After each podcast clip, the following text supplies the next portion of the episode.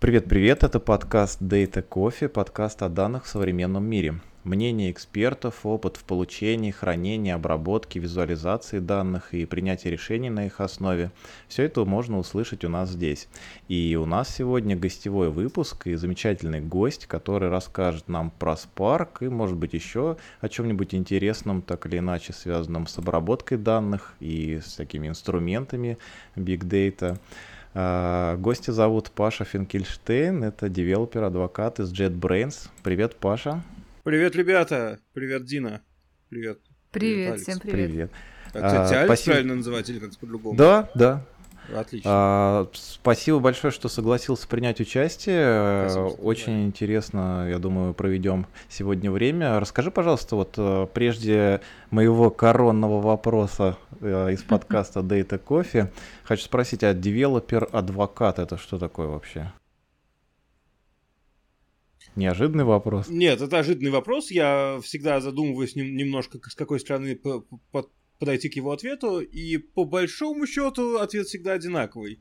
Это технический эксперт, работы которого общаться с комьюнити и, я не знаю, может быть, пытаться чему-нибудь это комьюнити научить, но, что гораздо интереснее, мы не просто так учим комьюнити, а мы очень хотим быть заметными в комьюнити, мы хотим, чтобы комьюнити к нам ходило со своими проблемами, болями и так далее, а мы можем эти проблемы, боли и так далее – отправить куда-нибудь, я не знаю, в продукт.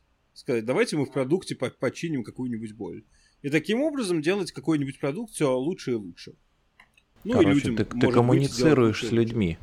Да, я, я, я сижу в чатиках. Типа, моя, моя работа это сидеть в чатиках, делать доклады, ходить на подкасты, я не знаю, записывать видюшки, писать статьи. Ну, в общем, типа, все, все что не связано с работой головой. Только, спиной мозг, только хардкор. Нет, ну на самом деле мне еще нужно уметь программировать. И всякие спарки, вот это вот все, это то, чем я занимаюсь. И э, у меня есть свой проект Kotlin API for Apache Spark, который я хочу, чтобы люди могли пользоваться Spark из Kotlin. Ну и, в общем, у меня периодически есть какие-нибудь эксперименты. Я люблю, я не хочу уходить никуда от техники. И если я уйду надолго от техники, тогда я буду плохим авокадо, потому что, потому что я перестану понимать людей, а понимать людей очень важно. Круто, круто. Да, мне тоже нравится.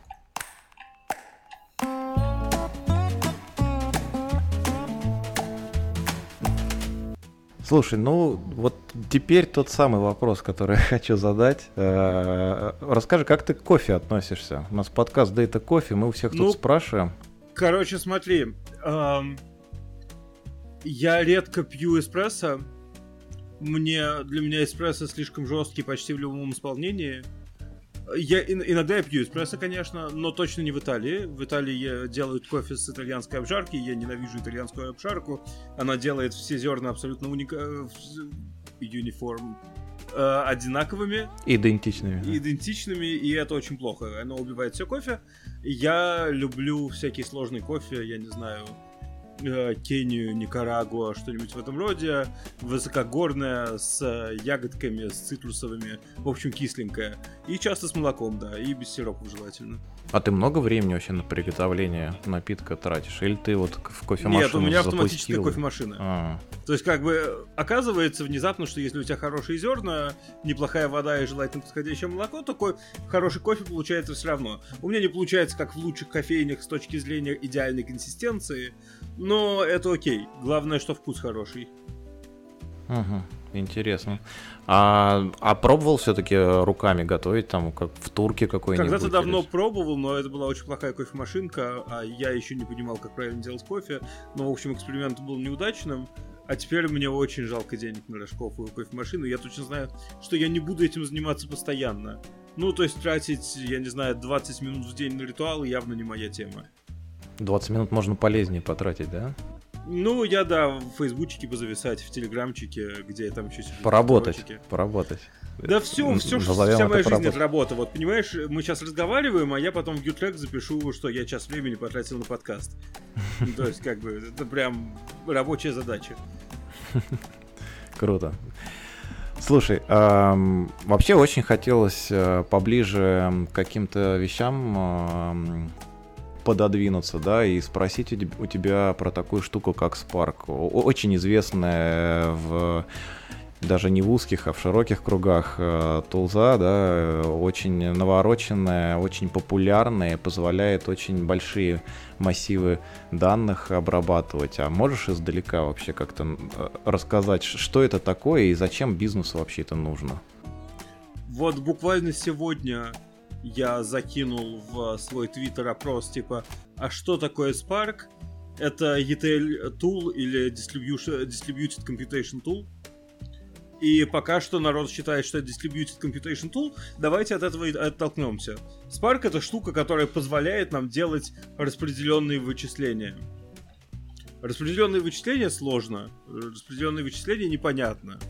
Но если всю эту штуку приземлить, то окажется, что мы можем взять и что-нибудь пообрабатывать на нескольких серверах. И эти сервера будут координировать свою работу. Например, у нас есть, я не знаю, 5 цифр, которые на, нужно умножить на 2. Мы берем 5 серверов, каждую циферку отправляем на сервер соответствующий, он умножает на 2 и возвращает нам назад. И получается, ну, типа в два раза быстрее. На таких объемах, конечно, получится гораздо медленнее, но если перейдем к объемам в гигабайты, терабайты, сотни терабайт, петабайты, все будет становиться все скорее и скорее, ну, типа, сравнительно. И чем больше серверов, тем сильнее гипотетически это можно все ускорять. Ну, там есть, конечно, нюансы. Есть бутылочные горлышки, которые никак не пройдешь, которые все равно будут работать очень медленно. Но важная штука. Если у нас что-то не влезает в оперативную память, то на одной, на одной машинке считать сложно, а в спарке считать гораздо проще он умненький и умеет распределять такие штуки. И это очень прикольно. А, например, э, Spark у нас можно же запускать еще и в локальном режиме. Можно. А, и в чем тогда преимущество Spark перед э, совершенно любым... Это, кстати, отличный вопрос. Значит, через некоторое время будет конференция с Мордатом, и там будет чувак, которого зовут Вишну из Индии. У него прекрасное имя Вишну, да? И он будет рассказывать в том числе а когда для бизнеса нужно запускать что-то локально, типа Spark локально.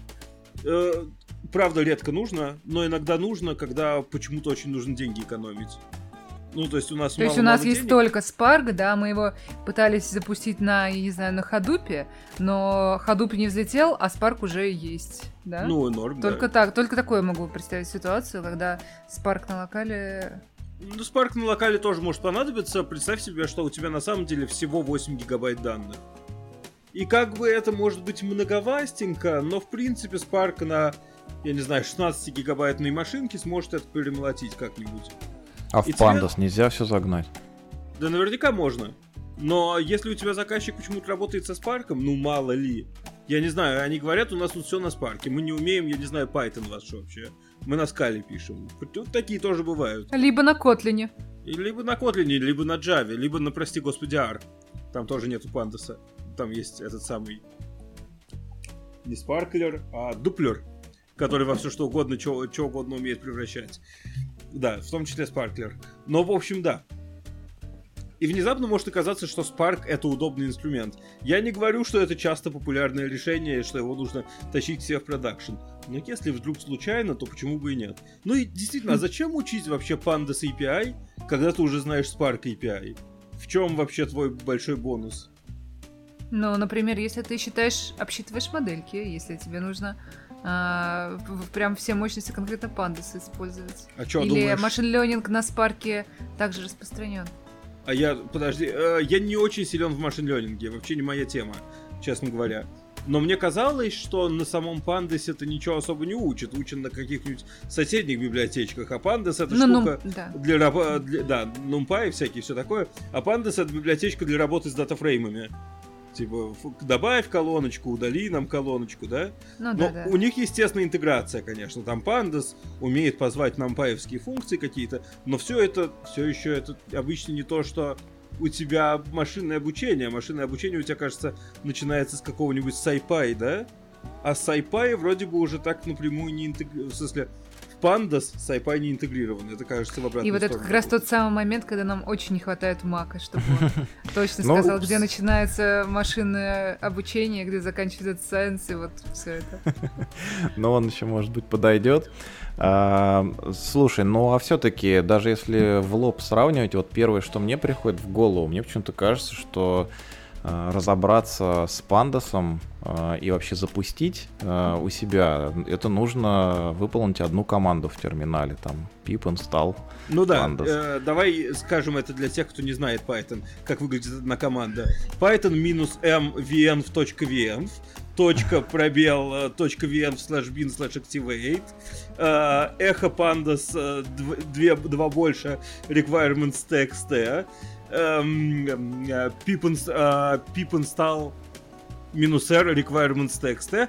В этот момент у нас появи- появился Pandas в проекте. Мы еще не умеем им пользоваться. Окей. Что делает Pandas? Ну, давайте прочитаем CSV и окаж... А, ну да. Импорт Pandas SPD, да, это все знают наизусть, конечно же. pd.read что-нибудь такое CSV, да. А, прочитали какие-то колоночки, накатили какие-то, я не знаю, имена на эти колоночки, если повезло. Окей, как нам теперь посчитать среднее по одной из колоночек? Оу, я не помню. Я не помню, а в скале у меня, конечно, есть очень хорошее автодополнение, которое мне все подскажет. В пандасе тоже, наверное, будет. Я да, но ты не сейчас говоришь именно вот именно ты смотришь со своей точки зрения, с э, своим опытом, и ты привык этим пользоваться и считаешь, что это проще. А я Точно. пытаюсь посмотреть на это с точки зрения человека непосвященного. Вот э, мне кажется, порог вхождения э, для использования пандаса просто в разы легче, если, особенно, особенно, если ты не человек, который пришел в какую-нибудь команду работать. Скорее всего, ты уже и то, и то знаешь в этот момент. А вот именно когда ты только начинаешь свой путь, там, learning path свой, и э, хочешь во что-то э, в- в- ну, не внедриться, да, во что-то вникнуть, понять какую-то технологию, и мне кажется, проще все-таки Но это. пока не решил, в машин ленинг это будет или дата-инженерия. Смотри, Да. мне кажется, что если оставить в стороне сложности, типа создать скалы проект и все такое, то, честно говоря, различия между API Pandas и API Spark вообще стираются. Они прям, их почти нету. Они, ну, они прям очень маленькие. И там, и там ты работаешь с какими-то именованными колоночками. И там, и там у тебя есть все эти стандартные функции, типа with column, я не знаю, rename и все такое. У них может быть чуть-чуть разные названия, но это принципиально в твоем опыте ничего не меняет. Что круто, если ты знаешь, что такое Jupyter, тогда для тебя Pandas внезапно начинает выдавать тебе графики красивые. А, со скалы, кажется, так просто не работает. Нужен какой и в Jupyter сразу встроен Python kernel, а ты не знаешь, что такое kernel, конечно, потому что ты только начинаешь. И как тебе настроить Spark в Jupyter, вообще непонятно. Тут я, конечно, могу ответить, что, ну, давай возьмем не Jupyter, а Zeppelin, и получи то же самое и для Python, и, и для Spark, получи красивые графики и все такое. Но тут, как бы, наверное, не всегда одинаково убедительно, да? Ты знаешь что, ты вот опять сейчас начал углубляться в тему, а есть ли отличия в использовании этих вещей? А, а вот до использования, просто чтобы начать этим пользоваться, вот на мой взгляд, э, чтобы запустить у себя Spark локально, нужно сделать гораздо больше телодвижений, и, не- нежели чтобы запустить Pandas. Или я Подожди. ошибаюсь? Ну, я, я, конечно, не знаю, но мне казалось, что запустить Spark это одна строчка кода. Типа, запусти Spark. Все, у тебя есть Spark. Но тебе надо узнать, где, где ты его взять, тебе его надо не, где-то... подожди, у тебя, ты, у тебя- Я сейчас могу говорить только про скалу. Я, я плохо знаком с PySpark. В скале у тебя локальный Spark. Типа, ты просто запускаешь Spark. Тебе не нужно его брать нигде.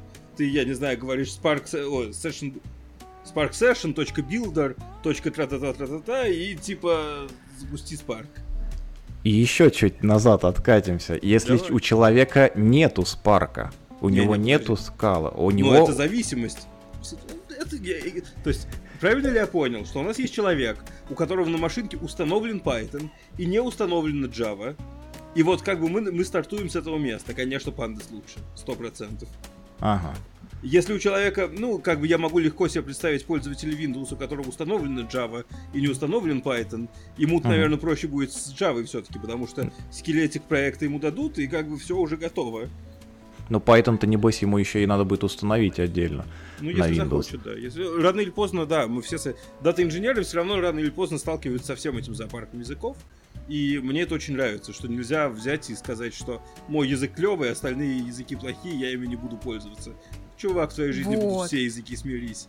Слушай, это не проблема вообще. Вот э, ты говоришь, что тебе это нравится, а вот количество и разрастание вот этих языков э, внутри эм, проекта, да, когда один человек любит вот это, другой вот это, а потом они оба уходят и не могут э, в компании найти третьего человека, который знает то, что они там написали, или быстро сможет разобраться, а знает еще какой-то мне кажется, что ты сейчас затрогал ну, менеджериальную проблему, что у нас есть странный менеджер, который, у которого есть один питанист и один джавист, и его вообще не колеблет бас-фактор. Ну, это не, это, это не вина разработчиков, честно говоря, что вот так вот происходит. То есть, как бы на месте менеджера я бы попытался сделать так, чтобы они обменялись знаниями хотя бы, да? Чтобы мог хотя бы один из них попасть под автобус, а второй мог продолжать писать и на Python, и на скале с переменным успехом. Всегда что-то лучше дается, а что-то хуже, но это не так важно. Я дикий фанат того, что люди должны делать очень разные штуки. Есть такая концепция, которая называется software craftsmanship э, типа мастеровой, софтвер мастеровой. Люди должны разбираться во всем. Не должно быть такого, что человек знает, я не знаю, только Python не хочет выйти за его пределы. Есть концепция, которая называется T-shaped developer, про то, что ты должен знать что-то одно глубоко, а все остальное поверхностно. С моей точки зрения, это полный булшит. Надо знать, типа, все глубоко, но что-то немножко глубже. Вот это вот твоя самая сильная сторона, а остальные стороны твои просто сильные. Ты знаешь и Python, и Scala, и Java, и я не знаю, и Spark, и Flink, и Beam, и Pandas, и что там еще нужно. Но что-то из них ты, конечно, все равно знаешь лучше, неминуемо. Нельзя быть идеально, идеально знать их все. Это какой-то проект, который вообще достаточным бюджетом, на мой взгляд, обладает. А если э, просто людям нужно что-то сделать там завтра, и мы будем для этого нанимать людей, которые знают все и глубоко, это не, не, не выльется в увеличение Вопрос стоимости. интересный. Ты опять затрагиваешь менеджериальные вопросы. Я бы сказал, что если мы нанимаем людей только чтобы сделать что-то на завтра, то мы зря нанимаем людей. Нам нужно брать аутсорсеров, которые нам сделают на завтра. А вот если мы нанимаем людей, это значит, что нас интересуют долгосрочные вложения почему-то. Мы считаем, что этот человек окупится в долгосрочной перспективе. И тут нам, конечно, кажется лучше нанимать людей, которые знают все. Потому что они, мы их сможем бросить на любой фронт, и они там будут хороши. Это То есть долгосрочно значит вложение. дорого сразу получается. Ну да, такова жизнь. Долгосрочно значит дорого. А если посмотреть на любые эти долгосрочные стратегии, они более-менее дорогие, мне кажется. Ну, то есть, давай скажем честно, тебе на старте вообще не нужен никакой дата-инженер. Скорее всего, тебе даже не нужен дата-сайентист. Скорее всего, тебе нужен человек, который сможет заполнять Excel, и какой-нибудь контрактор, который напишет три формулы в Excel, из которых ты получишь все, что тебе нужно. Еще очень неплохо было бы клиента иметь ну, который заплатит денег за все. Ну, типа, это прикольно иметь Достаточно клиента. инвестора. Или инвестора, да. Да, ну вот да, нужен, конечно. У тебя должны быть деньги вот первому, э, первому человеку, твоему директору, на, который будет заполнять Excel, на зарплату. Ну, или у него есть свои. Все остальное это вторично. И внезапно выясняется, что по сравнению с этим дата-инженер вообще или дата-сайентист вообще это долгосрочное и дорогое вложение. Даже если они узкоспециализированные, это все равно долгосрочное и дорогое вложение. И надо обратить внимание, что в наше время дата-сайентисты не нужны такие, знаешь, как в каком-нибудь OpenAI работают. А это, это там работают такие вот прям глубокие-глубокие дата-сайентисты. Я думаю, в 99, 99 процентиле не нужны такие люди. Нужны люди, которые, я не знаю, умеют нейроночку в TensorFlow накидать, или что у нас там сейчас популярные PyTorch, Keras, whatever и что-то очень простое сделать. Или вот нужны люди, которые смогут Spark Job запустить. Или Pandas какой-нибудь. Ну и типа все. Интересно. Интересная мысль. А если вернуться немножко ну, к началу, расскажи, пожалуйста, чем э, Spark настолько хорош при использовании э, со скалой? Вернее, чем скала настолько хороша, чтобы использовать ее со Spark? Это хитрый вопрос. На который нету правильного ответа, мне кажется, но есть, наверное, несколько поинтов, которые стоит упомянуть. Spark написан на скале, и скала API, когда для Spark не имеет никаких накладных работу, на, на, расходов на работу со Spark. По сравнению с Java, оно выигрывает в том, что там гораздо меньше кода непонятного, потому что как только ты пишешь на Java со Spark, тебе нужно писать прям boilerplate. Это то, что мы всегда думаем про, про Java. А по сравнению с Python ты выигрываешь большую экономию на передаче данных, особенно если ты пишешь на Python UDF, то есть User Defined Functions, mm-hmm. штуки, функции над данными, которые пользователь пишет сам. Они на Spark, на PySpark будут безумно медленными из архитектуры Spark. Java машина перебрасывается с Python через pipe данными для каждой строчки. Это очень-очень медленно. Ну, по сравнению с mm-hmm. shared memory, как это происходит в скале. Очень ага. сложный ответ, да? Нет, нет, э, как раз таки теперь у меня все в картиночка сложилась. Круто. Хоть у кого-то она сложилась. Вы, если я говорю слишком сложно, вы мне говорите. Я могу упрощать почти все, что угодно и почти до бесконечности. Я просто не знаю, на какой мы тут уровень ориентируемся.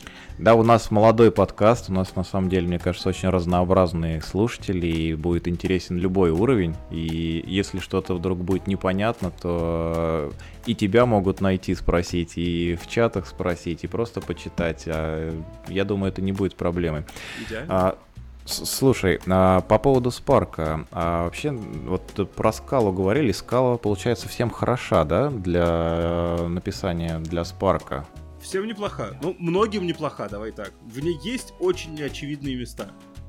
Неочевидные человеку, который вообще не знаком со скалой достаточно хорошо. Например, иногда, когда ты пишешь на спарке со скалой, тебе нужно писать волшебную строчку import spark.implicits.подчеркивание. What the fuck does, does it mean? Что, что такое эти Spark Implicits? И как они работают? И это очень очевидно, если ты не знаешь скалу. На самом деле это нужно для того, чтобы Spark мог взять твои объектики, которые там называются кейс-классиками, и правильно оптимально их закодировать. Но для человека, который не понимает, как это работает, это выглядит все равно как магия. И иногда это такой нехилый, нехилое удивление вызывает. Ты пишешь код, он вроде бы нормальный, но внезапно он не компилируется. С непонятной ошибкой, типа Spark не может найти энкодер для какого-то объекта. Что? Ну и, конечно, выясняется, что ты в своем методе забыл написать import Spark implicits. Ну, то есть, как оно выясняется? Ты Просто пятый раз идешь на Stack Overflow с этой ошибкой и опять видишь, Конечно, я не добавил эту, эту строчку. Ну, это, наверное, в принципе, до, до механической какой-то памяти дойдет. Э, ну, у меня за после полтора нескольких... года не дошло, честно говоря. Серьезно? Настолько неочевидным, кажется. Оно да? не то, чтобы нет, ты просто забываешь. Ты, ты забыл написать, и тебе не бросается в глаза, что ты это забыл написать. Потому что это обычная строчка кода, которая сливается со всеми остальными строчками кода.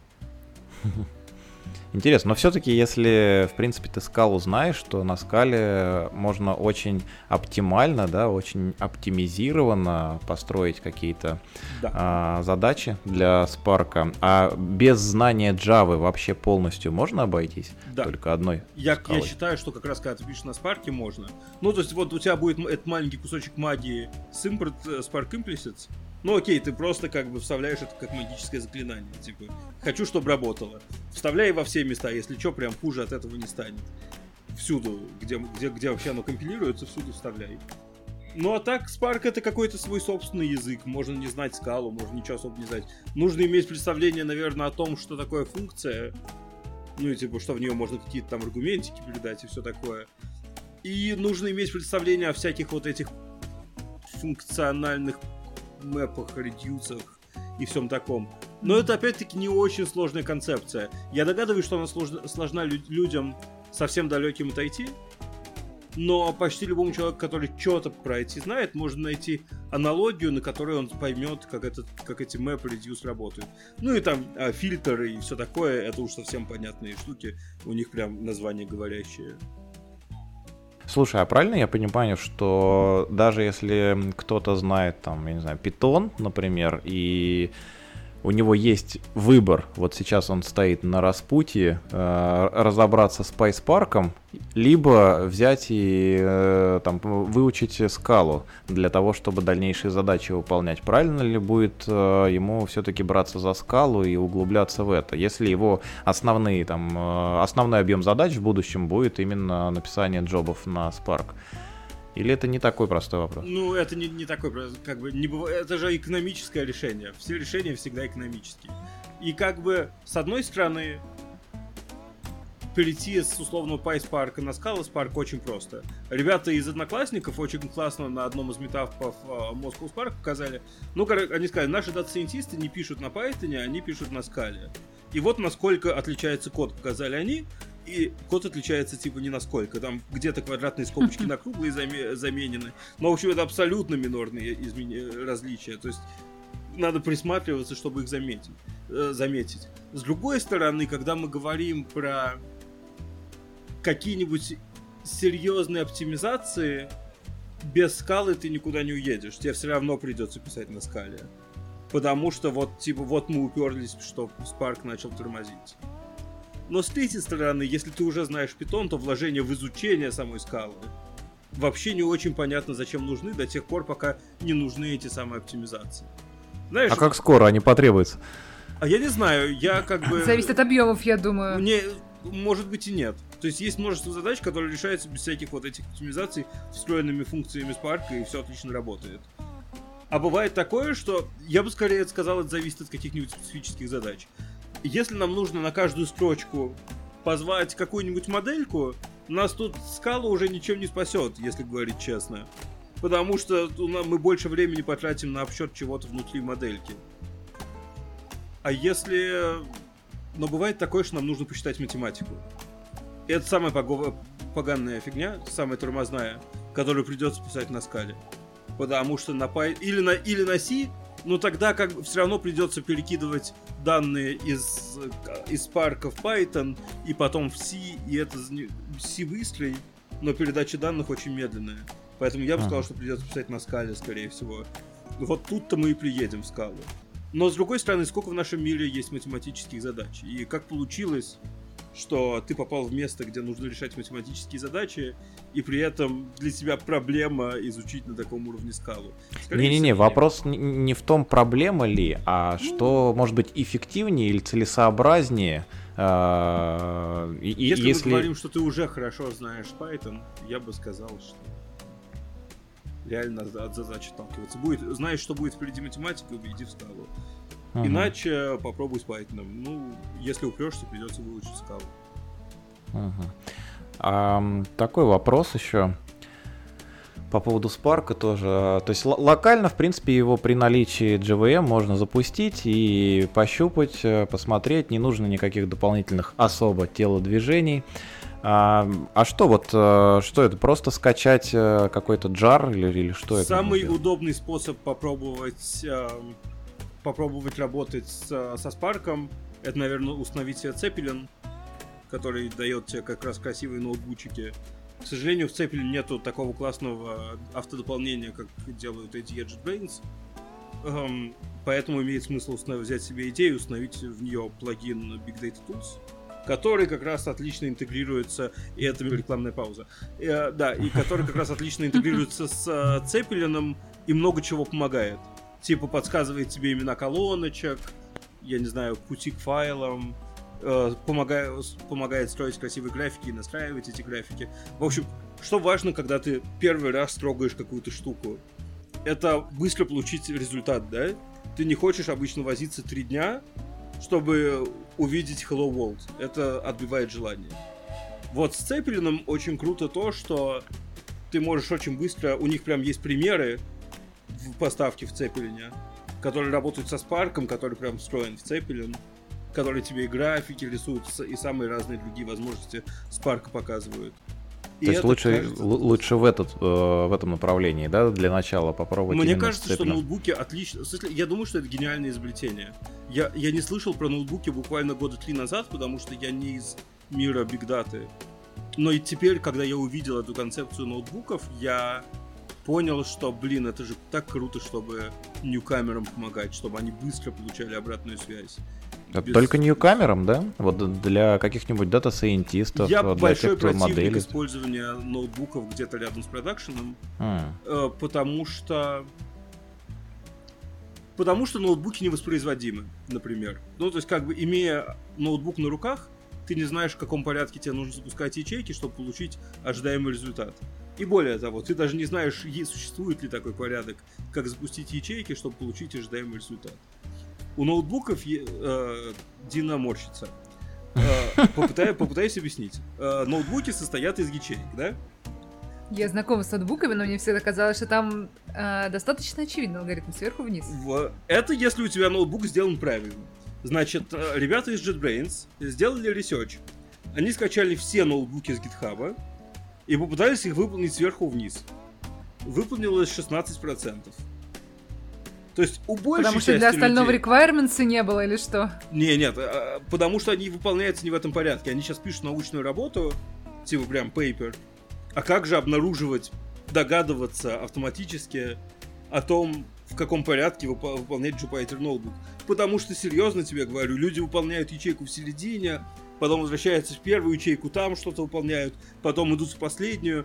Зависимости-то идут вот как-то вот так вот. Ну, то есть прям, прям А, то есть где- где-то в середине или внизу объявляются какие-то новые там объекты, допустим, переменные, да, в которые что-то записывается, потом человек понимает, что ему надо это присобачить к какому-нибудь датафрейму там или чему-то, который на был самом наверху. верху, и он меняет тот датафрейм на самом верху. Все промежуточные ячейки он пропускает, потому что они его не интересуют, и идут, идет самую нижнюю ячейку, которая зависит от, сам, от датафрейма определенного на самом верху, который зависит Хм. от переменной, которую мы определили где-то в середине. Потому что люди не мыслят вот так вот сверху вниз.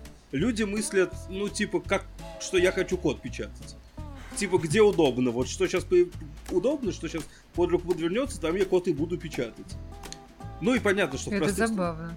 ну, это, это, это, это прям беда. И По-моему, это страшно, да?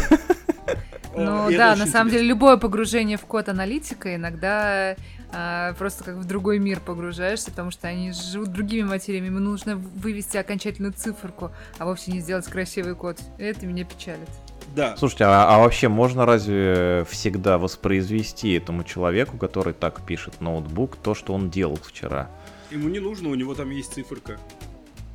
Прикинь? Она же посчиталась. Ц- Циферка... даже А, в смысле итоговая, результат. А, Это, это забавно, ужасно да. гадкая ситуация, что как бы ты сам завтра уже не сможешь. Надо Вот. линейкой Есть еще одна проблема у ноутбука в продакшене. Ты, конечно, можешь положить свой ноутбук в гид, но в гите он будет выглядеть как бессвязный набор JSON с HTML, с не пойми чем, с, я не знаю, Markdown. И это нельзя ни код ревьюить, ни вообще ничего. Поэтому я считаю, что как бы, ну, для эксперимента можно попробовать. Но в Ага.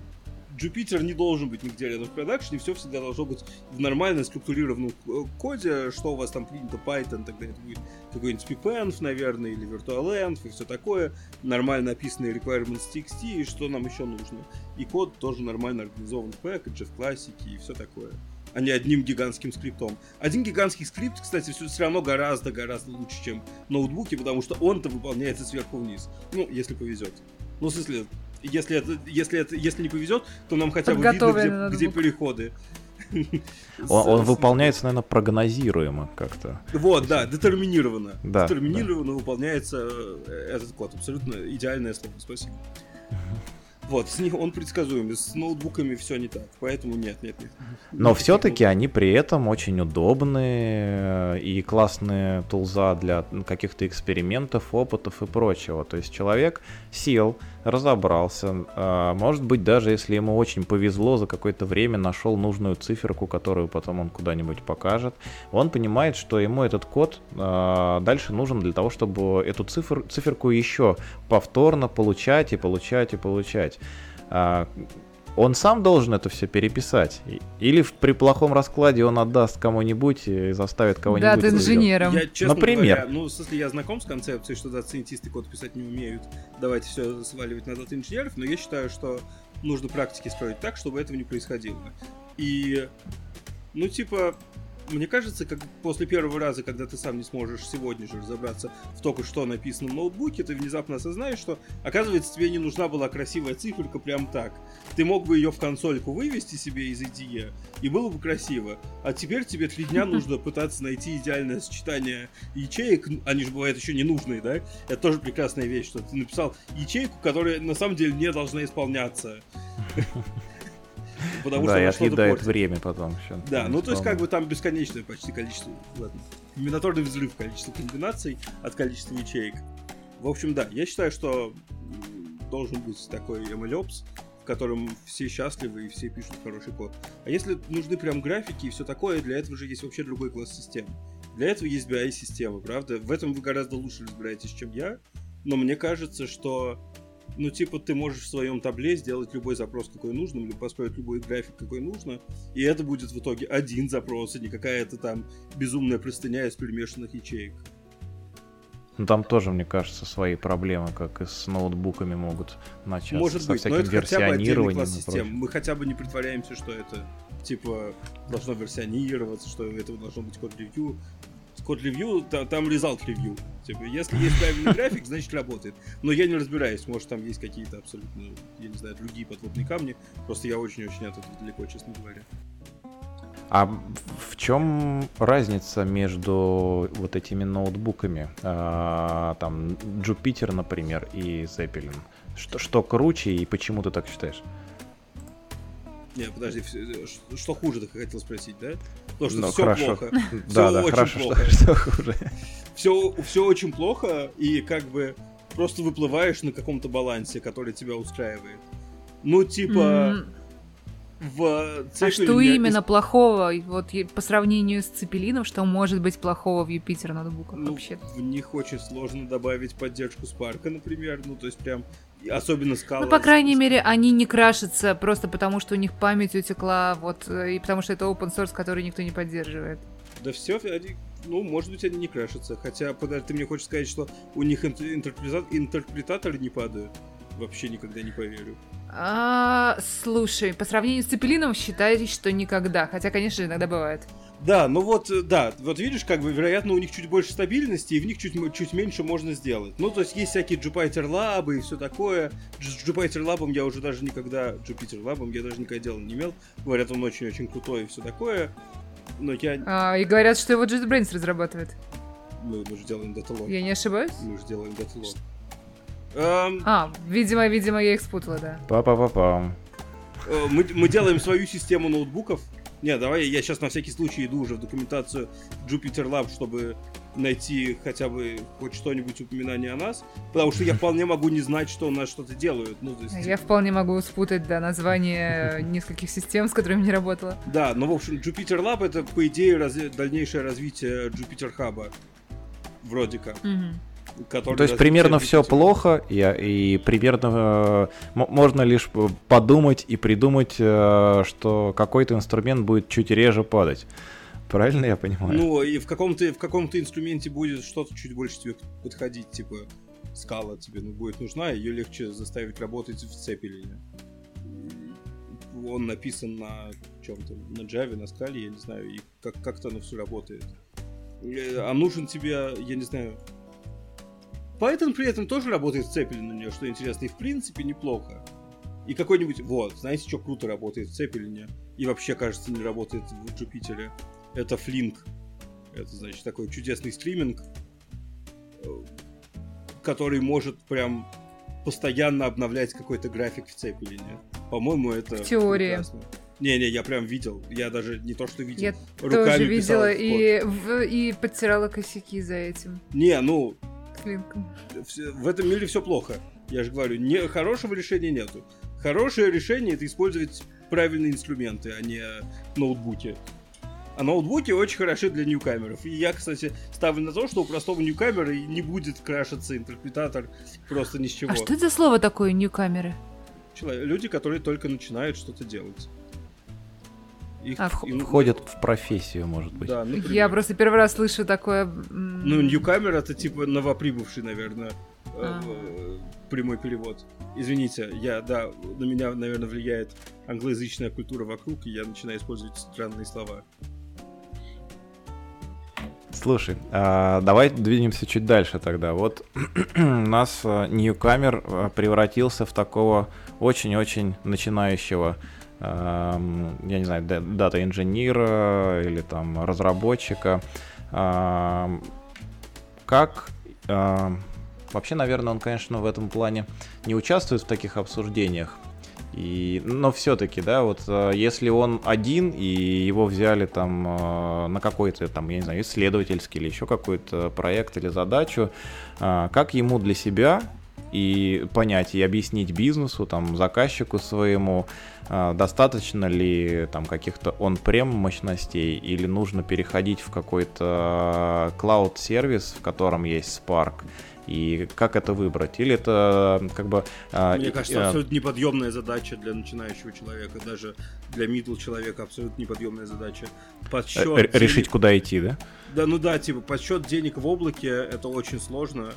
С этим, в общем, не справляется почти никто. Есть специальные, э, я не знаю, модельки, которые считают тебе оптимальную раскладку ресурсов, чтобы поменьше денег платить Амазону и это не шутка, это прям софт, который этим занимается, и берут деньги за оптимизацию расходов. Эм, и он премис тоже считать безумно сложно. Ну, потому что как, как, в смысле, тебе нужно очень много чего знать. Я даже в себе не уверен, что я могу... Вот я занимаюсь, я не знаю, бюджетами больше пяти лет, наверное. Я не уверен, что я сходу тебе могу посчитать, что выгоднее. Потому что в он премисе у тебя есть сервера, и у тебя есть люди, которым нужно платить. Но вроде как ну, как бы, окей, вроде как что-то можно прикинуть, но непонятно, насколько точно ты прикинул. Потому что ты подумал, что, ну, мне, наверное, хватит двух серверов. Запустил задачу, оказывается, 10 надо. Че вот, что мне в этот момент бизнесу сказать? Ребят, я в пять раз ошибся. В облаке очень похожая фигня. Как что-то предсказать? Причем там ты еще не понимаешь, сколько у тебя трафика будет ходить между, я не знаю, чем-нибудь и чем-нибудь, за который ты должен будешь платить, сколько тебе нужно CPU, сколько, сколько тебе нужны опсы. В общем, много страшных, странных слов, про которые нифига не понятно.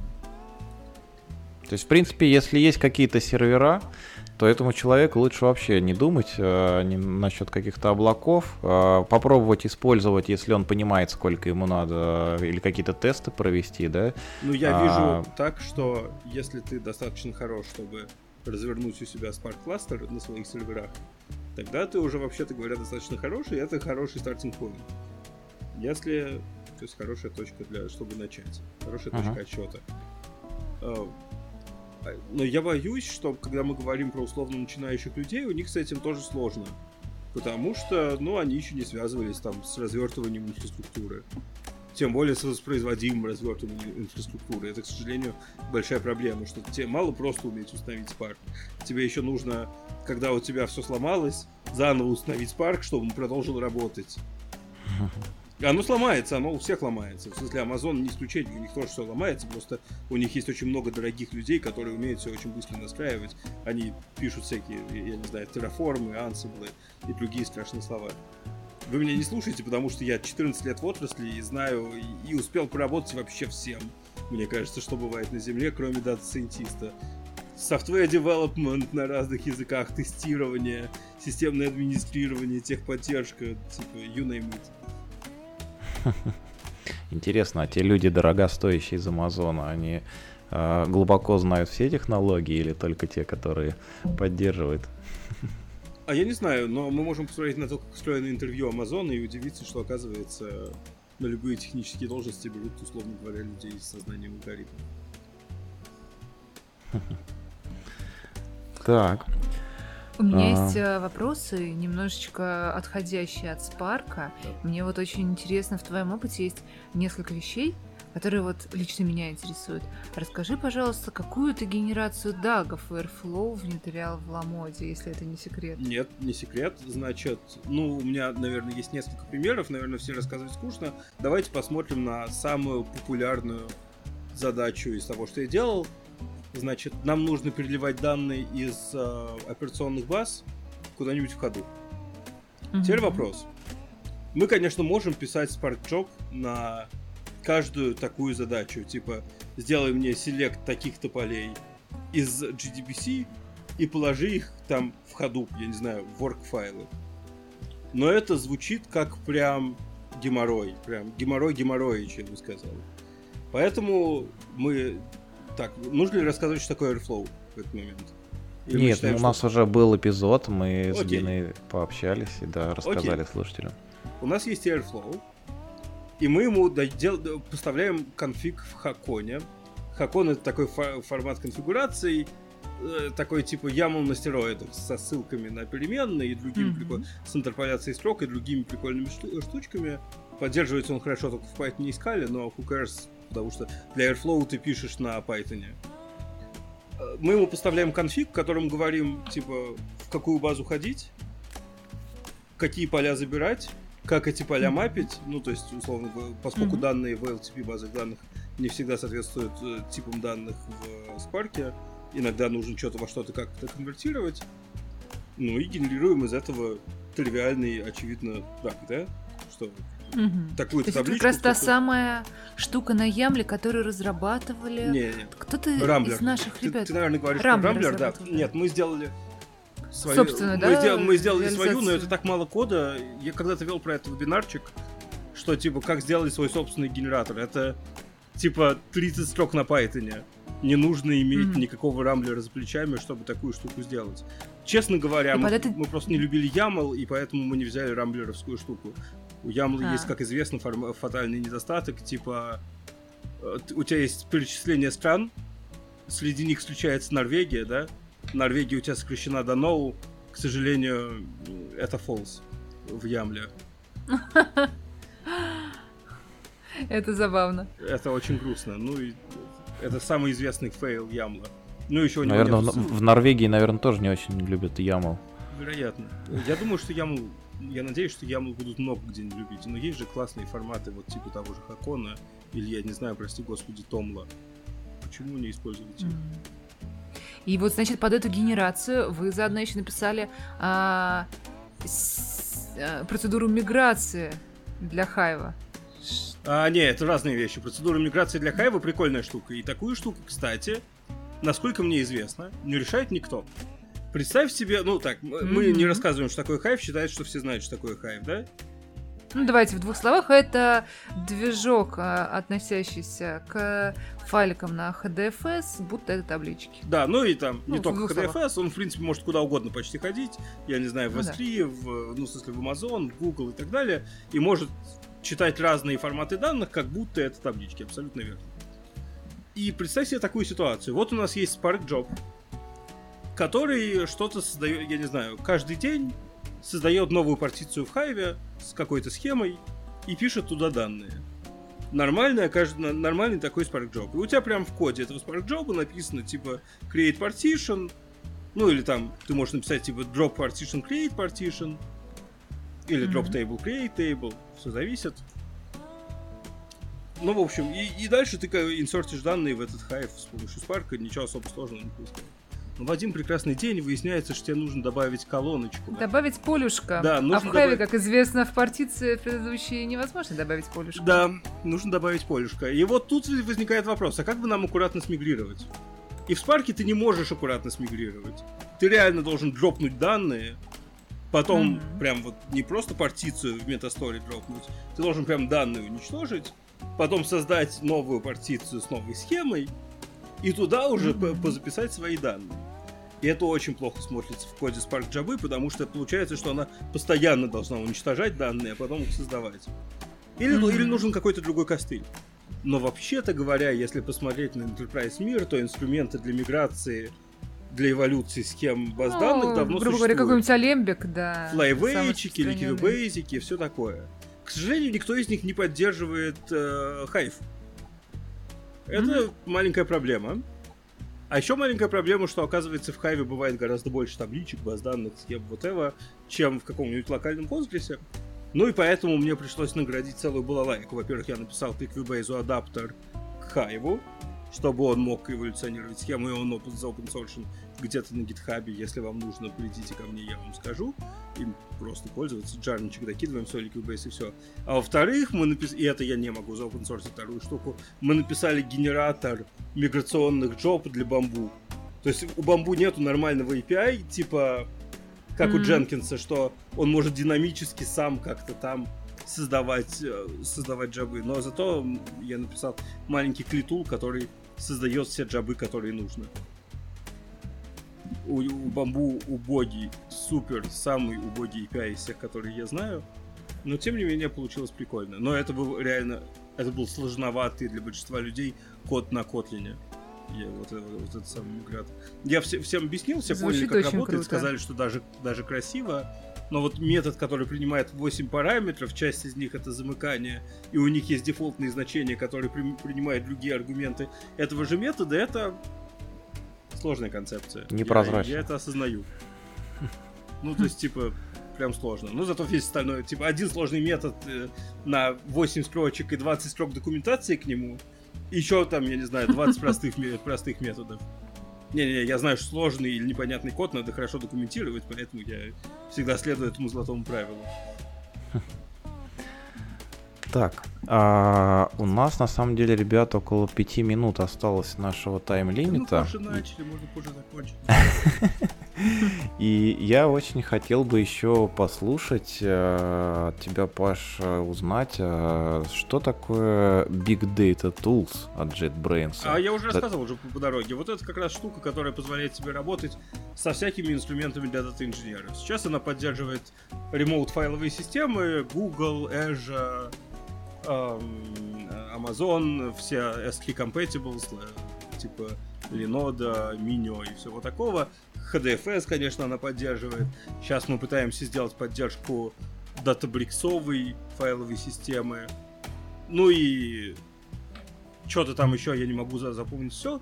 Она поддерживает мониторинг Hadoop и Spark, она поддерживает мониторинг Кавки, и я надеюсь, что мы там в ближайшее время сделаем больше функциональности для Кавки, потому что ее, кажется, очень хочет комьюнити. Типа мы хотим что-то сделать с Кавкой прямо из идеи, а не из каких-то сторон- сторонних инструментов. И да, и очень хорошая интеграция с Цепелин, в том числе эти самые The Tools, о которых я говорил, которые показывают, что же у нас лежит в датафрейме, и, и помогают по автодополнять названия колоночек и другие прекрасные вещи. А интеграция с Цепелином имеется в виду, что прям... Да, ты прям в- New внутри мы- Connection, выбираешь Цепелин, говоришь, Ага. где твой Цепелин находишься, находится, можешь указать прокси к нему, я не знаю, туннель, все такое, и все, и работать с Цепелином, прям открывать себя ноутбуки, иметь интерфейс ноутбуков, строить графики, модифицировать графики, в общем, все, что надо. Все, что мы привыкли делать, а, кроме одной фичи, которую, к сожалению, нельзя сделать в идее, в Цепелине можно располагать неш- несколько окошек в ряд, типа 4 графика рядом выстроить. В идее, к сожалению, так сделать нельзя. Они будут, они будут отображены вертикально. Но это, кажется, достаточно мелкое ограничение, с которым более-менее можно жить. Опять везде ограничения, везде какие-то... Да есть. вообще жизнь тяжелая. Я люблю говорить, что программирование, сложность программирования не в самом программировании, а в правильном управлении трейдофами. Типа ты постоянно что-то с чем-то трейдофишь, что, я не знаю, скорость с безопасностью, комфорт со скоростью, э, удобство разработки с количеством графиков, которые ты можешь выстроить в ряд. Интересно. А у вас еще Data Grip есть такая штука, да? Есть Data Grip. У нас вообще прям есть плеяда инструментов для разных людей, связанных с, данными. Data Grip — это штука, которая помогает людям, которые работают с чем-то SQL подобным, с разными базами данных. Snowflake всякие, я не знаю, Hive, что у нас сейчас еще популярно. Ну и, понятно, все традиционные базы данных, типа Oracle, Postgres, MySQL, SQLite, you name it. Все это поддерживается, позволяет более-менее безопасно писать запросы. Ну, то есть, бьет по рукам, когда пишет что-то неправильно. И это прикольно. Есть PyCharm Data Science Edition, Ага. который интегрирует крутую, э, имеет крутую интеграцию с Jupyter. Ну, Jupyter, что ж такое, все время неправильно его говорю. Так вот, мы имеем в Big Data Tools есть классная интеграция с Цепелином, в Data Science Edition есть крутая интеграция с Jupyter. Типа, И Ага. причем Big Data Tools плагины можно будет установить скоро уже совсем PyCharm Data Science Edition и иметь возможность подключаться и к тому, и к другому. А еще есть штука, которая называется Data Lore. Это наши собственные блокнотики. И мы, конечно, считаем, что наши блокнотики самые блокнотистые блокнотики из всех блокнотиков, которые есть. Потому, что Потому не что, позволяют ну, э, предыдущие строчки тереть и изменять. Все идет, идет- Я, я, я- я, честно говоря, не знаю, почему мы так считаем, но я точно знаю, что это единственные веб-блокнотики, в которых адекватное автодополнение, ну, потому что люди бахнули 5 лет времени на то, чтобы сделать автодополнение в, в вебе, как в идее. Ну, то есть, о, человека годы в это вложено буквально. А может быть, даже человека десятилетия. Чтобы это, это хорошо работало. Основная блокнотистость, короче, в этом. Ну, типа, да. То есть, как бы блокнотики-то как у всех, но вот поддержка умных всяких штук, которые умеет наша IDE, лучше, чем у всех остальных. Ну, мне хочется верить, по крайней мере. Но получается, ты же не должен их любить-то, блокнотики. Ты же сам сказал, что ну, это все от лукавого. Я, наверное, не должен любить, и я, наверное, не люблю, но очень вредно и очень неправильно не признавать заслугу других людей. И поэтому я считаю, что и ребята из Jupyter, и ребята из Цепи сделали гигантскую работу, и наши ребята из DataLore превосходную работу сделали тоже. И это, еще раз, работа может быть кому-то полезна. То есть, как бы, не бывает вредной работы, я надеюсь. По крайней мере, вот, давайте так, в моем окружении нет никого, кто делает вредную работу. И все программные продукты, которые я знаю, так или иначе полезны. Не во всех случаях, с ограничениями, трейдофами и всем таким, но так или иначе они будут полезны. Слушай, это прям может быть темой отдельного эпизода подкаста, как определить полезность того или иного продукта и кто это должен определить. Если ты получаешь удовольствие от использования какого-то продукта, то ты считаешь его полезным. Да, это, это единственный критерий, который нужен. В смысле, серьезно. Что, что вообще еще нужно? Наша задача же сделать людей счастливыми. Если все люди будут счастливыми, мне кажется, мне кажется, ничего больше не надо. Разработчиков да. можем сделать счастливыми с помощью удобных им инструментов. И стараемся. Круто. Мне кажется, отличное завершение нашего эпизода сегодняшнего. А, спасибо большое, Паш. Мне кажется, очень круто и просто на максимально необычной быстрой скорости сегодня у нас пронесся этот час. А, просто в супер энергичном темпе и достаточно большой объем информации успели заложить. Я думаю, слушателям будет очень интересно. И мне, по крайней мере, было невероятно интересно. Я достаточно, так скажем, параллельно пока в какой-то степени жил со Спарком. И вот все, все время с разных сторон подступаюсь, и просто как-то жизнь складывается, что нету таких задач, которые мне нужно решать вот именно сейчас там или завтра с помощью этого инструмента. Хочешь и... загадку для Спарка? Давай. А, значит, как ты думаешь, какой жанр был самым популярным примерно начиная... жанр фильмов был самым популярным, начиная с 20-х годов 20 века? Самым популярным? Да. Ой, Интересно. Вот, значит, у меня есть э, докладик, воркшопик, я не знаю, где мы считаем, а внезапно оказывается, что это драма, и это безумно удобно и приятно считать на спарке. Прям на код приятно смотреть. Я, кстати, в ноутбуках решаю, потому что людям надо графики видеть. Конечно, но тебе же нужна цифра в конце просто. Да, мне, мне нужна цифра в конце, и только один раз. Спасибо большое. Спасибо, Дин, что присоединился. Спасибо, Паш, что пришел. Спасибо, что позвали, ребята. Было очень интересно. Спасибо. Пока-пока. Peace and love.